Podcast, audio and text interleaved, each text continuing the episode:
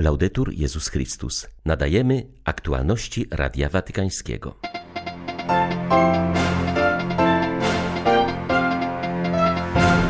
Papież pisze list apostolski o Dantem Alighieri. Podejmuje w nim teologiczną wymowę boskiej komedii. Papieska Akademia Życia wydała dokument o starości w dobie pandemii. Najstarsza zakonnica na świecie pokonała koronawirusa, ma niemal 117 lat. Podczas pandemii najdotkliwszy był dla niej brak Eucharystii. 9 lutego witają Państwa ksiądz Krzysztof Ołdakowski i Krzysztof Bronk. Zapraszamy na serwis informacyjny. Papież przygotowuje list apostolski z okazji 700. rocznicy śmierci Dantego Alighieri, ujawnił kardynał Gianfranco Ravasi, przewodniczący papieskiej Rady Kultury. Franciszek podejmuje w nim refleksję nad postacią włoskiego poety oraz nad teologicznym i moralnym bogactwem boskiej komedii, której treść jest symbolem ludzkiej kondycji. Zdaniem kardynała Rawazziego papieski dokument może zostać ogłoszony 25 marca, tego bowiem dnia Dante zaczął pisać swój poemat. Kardynał Rawazzi stoi na czele Watykańskiego Komitetu do Spraw Obchodów 700. rocznicy śmierci Dantego, która przypada 13 lub 14 września. Spośród wydarzeń, które planuje się z tej okazji w Watykanie, włoski purpurat wymienia artystyczną podróż zainspirowaną boską komedią z piekła do raju, która odbędzie się w katakumbach. Watykan zaprosił do współpracy aktorów i pisarzy, aby w scenerii starożytnych rzymskich podziemi na nowo odczytali i zinterpretowali wybrany przez siebie fragment poematu, dostosowując go do aktualnych okoliczności. Chodzi o to, aby zastanowili się, jak dziś wyglądałoby dantejskie piekło, czyściec i raj, co Dante uznałby za grzechy główne, gdyby żył w naszych czasach, mówi kardynał Rawazzi. Drugi ważny watykański punkt obchodów rocznicy śmierci Dantego to Międzynarodowy Kongres. Zajmie się on teologicznym wymiarem twórczości włoskiego poety, refleksją nad eschatologią i teologią zaświatów. Przewidziano też wirtualną wystawę zasobów Biblioteki Watykańskiej dotyczących Dantego. Będą to rękopisy, książki, ryciny, a także medale, w sumie około 50 eksponatów, które pozostaną na internetowych stronach biblioteki oraz Papieskiej Rady Kultury do wykorzystania dla badaczy czy w pracy dydaktycznej. Kardynał Rawazzi przypomina, że Franciszek nie jest pierwszym papieżem, który oficjalnie wypowie się na temat Dantego. Benedykt XV napisał o nim encyklikę, a Paweł VI list apostolski Altissimi Cantus. Bycie starszym jest darem Boga. Tak brzmi tytuł opublikowanego dzisiaj w Watykanie dokumentu Papieskiej Akademii Życia. Opisuje on sytuację osób na etapie trzeciego wieku po pandemii.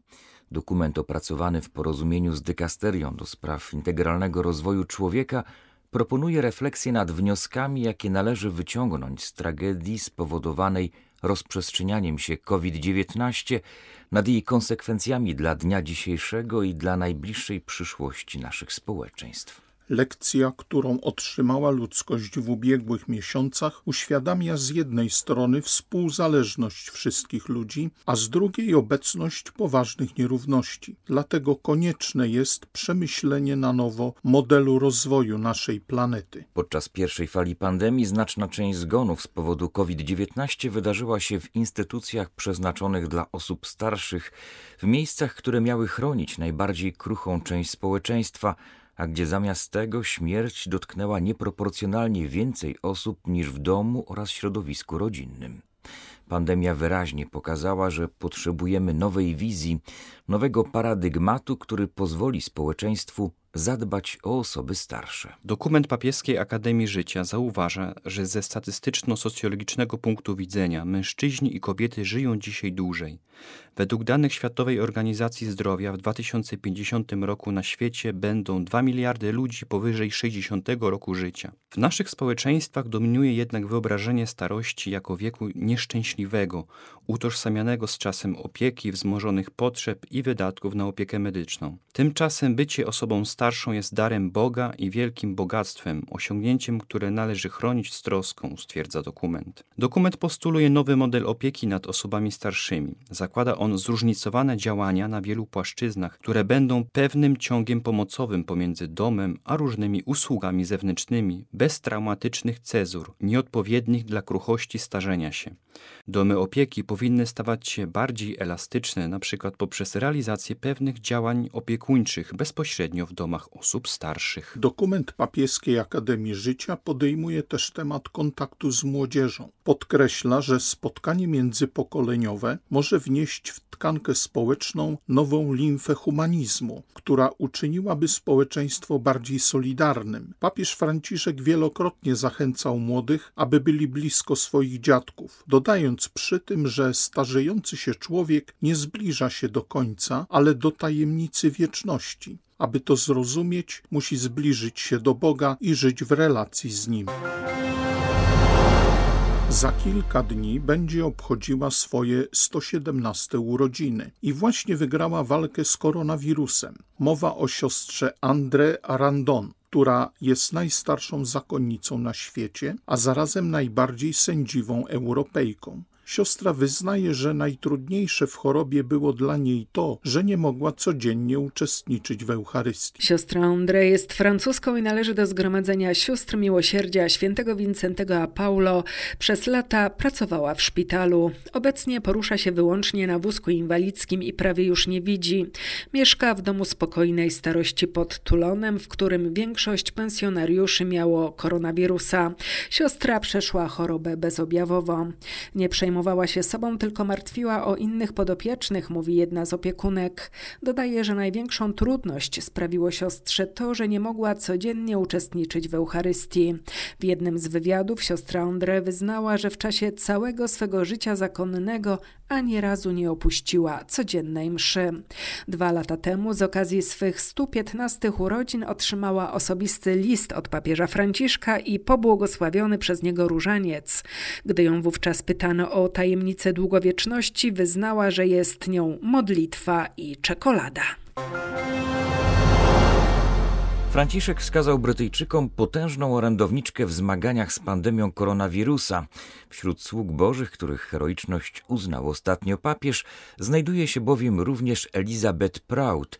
Posługiwała ona w czasie epidemii, które rozwijały się na gruncie skrajnej nędzy slumsów przemysłowego Manchesteru, opisywanych jako najtragiczniejsze miejsce do życia w Anglii XIX wieku. Pochodziła z rodziny anglikańskiej, miała niespełna 20 lat, gdy przeszła na katolicyzm. W wieku 28 lat wstąpiła do zgromadzenia sióstr Dzieciątka Jezus w Northampton. Z czasem zamieszkała w Manchesterze na Stocks Street, nieopodal masowego grobu 40 tysięcy nędzarzy, mieszkańców osławionych slumsów Angel Meadow, gdzie pracowała. W tym czasie Manchester stawał się pierwszym miastem przemysłowym świata i piekłem na ziemi, jak nazwał warunki życia w robotniczych slumsach Fryderyk Engels, obserwator nędzy i współautor zgubnej teorii komunizmu. Będąca z dala od utopijnych idei, Elżbieta Prout podejmowała codzienny wysiłek w uczeniu, zapewnianiu schronienia, karmieniu i opiece nad potrzebującymi i to nie tylko samego Manchesteru. W dotkniętych ubóstwem innych częściach północno-zachodniej Anglii zakładała sieć szkół i schronisk, wyprzedzając swój czas w nauczaniu kobiet umiejętności zarabiania na życie, założyła zgromadzenie zakonne, którego członkinie zobowiązywały się do zarabiania na swoje utrzymanie i wskazywanie kobietom, jak mają to robić. Papież Leon XIII w 1863 roku zatwierdził działalność i założenia zakonu. Elżbieta Prout została jego matką generalną, przybierając imię Marii Józefiny od Jezusa. Zmarła na gruźlicę w wieku zaledwie 43 lat. Dla Radia Watykańskiego Elżbieta Sobolewska-Farbotko, Radio Bobola, Londyn. Podczas gdy w Europie od wielu lat trwa kryzys powołań, Azja cieszy się wzrostem liczby nowych księży, którzy często wysyłani są na misję lub dalszą formację za granicę. 5 lutego w Korei Południowej kardynał Andrea Yom So-jung wyświęcił 20 diakonów na prezbiterów. Święcenia aż 20 neoprezbiterów w Seulu są świadectwem wiosny powołań, którą przeżywa Kościół zarówno w Korei Południowej, jak i w całej Azji. Wśród 20 nowych księży jeden należy do seulskiego Międzynarodowego Katolickiego Stowarzyszenia Misyjnego, założonego przez archidiecezję w celu wysyłania misjonarzy do Ameryki Łacińskiej. Dwóch innych kształciło się w seminarium Redemptoris Mater. Wśród tych ostatnich jest także Włoch, 39-letni Rzymianin, który odbył swoją formację w Seulu. Amerykański Sąd Najwyższy orzekł, że stan Kalifornia nie ma prawa zabraniać organizowania nabożeństw w kościołach. Może jedynie ograniczyć liczbę osób, którym wolno w nich uczestniczyć, do 20% pojemności sal. Wcześniej, zgodnie z restrykcjami nałożonymi przez gubernatora Kalifornii, prawie cały stan został objęty zakazem odprawiania nabożeństw w pomieszczeniach zamkniętych. Były to najsurowsze restrykcje w kraju. Teraz Sąd Najwyższy uznał, choć nie jednogłośnie, że naruszają one konstytucję. Sędzia Neil Gorsuch zaznaczył, że już jesienią ubiegłego roku Trybunał jasno stwierdził, że władze nie mogą wprowadzać innych przepisów dla firm, a innych dla kościołów. Urzędnicy poświęcają wiele wysiłku, by chronić lukratywne branże, np. kasyna w Nevadzie czy studia filmowe w Kalifornii, jednocześnie odmawiając podobnych praw wiernym, napisał sędzia Gorsuch. Wskazał, że restrykcje, które uniemożliwiają wielu ludziom uczestniczenie w nabożeństwach, uderzają w samo serce gwarancji wolności religijnej w Stanach Zjednoczonych zawartej w pierwszej poprawce.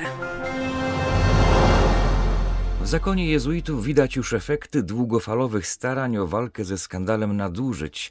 We Francji na przykład przez ostatnich 8 lat Towarzystwo Jezusowe intensywnie pracowało nad ujawnieniem prawdy o molestowaniach w obrębie zakonu. Przez ten czas jezuici wypracowali też dobrze przemyślane metody zapobiegania nadużyciom seksualnym. Od września do grudnia ubiegłego roku wszyscy członkowie prowincji francuskojęzycznej przeszli po raz drugi formację w sprawie ochrony nieletnich. Najważniejszym i pierwszym etapem formacji jest przyjąć i wysłuchać ofiary wykorzystania seksualnego. Przełożeni jezuitów we Francji zachęcali od wielu lat do ujawnienia się ofiar przemocy, chcąc wysłuchać ich świadectw, pomóc im i przynajmniej w jakimś stopniu zadośćuczynić doznanemu cierpieniu. Te świadectwa ofiar oczyściły naszą prowincję i zmieniły całkowicie nasze patrzenie na kwestie molestowań, przyznaje ojciec Thierry Dobelstein, asystent prowincjała. Świadectwa te pomogły także zrozumieć mechanizmy, które skłaniały oprawców do molestowania, jak i manipulacji psychologicznej. Na całym świecie powstają centra formacji w sprawie zapobiegania przemocy seksualnej wobec nieletnich. Jedno z najbardziej znanych znajduje się w Rzymie. Prowadzi je ksiądz Hans Zollner. W rzymskim projekcie uczestniczą jezuici z całego świata.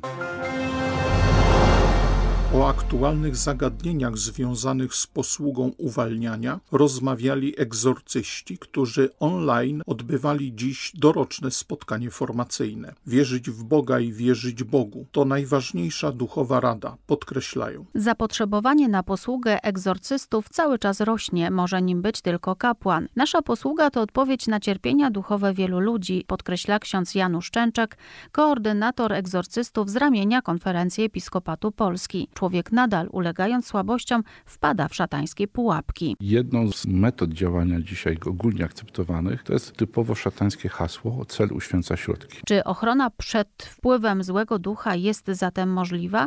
Na to pytanie ksiądz Częczek odpowiada jednoznacznie. Banalnie proste. Ja myślę, że to jest to, co większość, jeżeli nie wszyscy, od samego początku swojego życia słyszymy. Codzienna modlitwa, niedzielna, świąteczna msza, komunia święta, regularna, najlepiej co miesiąc spowiedź. Egzorcysta w walce z pokusami wymienia także znaczenie i wagę miłości małżeńskiej. Dla Radia Watykańskiego Izabela Tyras, Radio Jasna Góra. Były to aktualności Radia Watykańskiego. Laudetur Jezus Chrystus.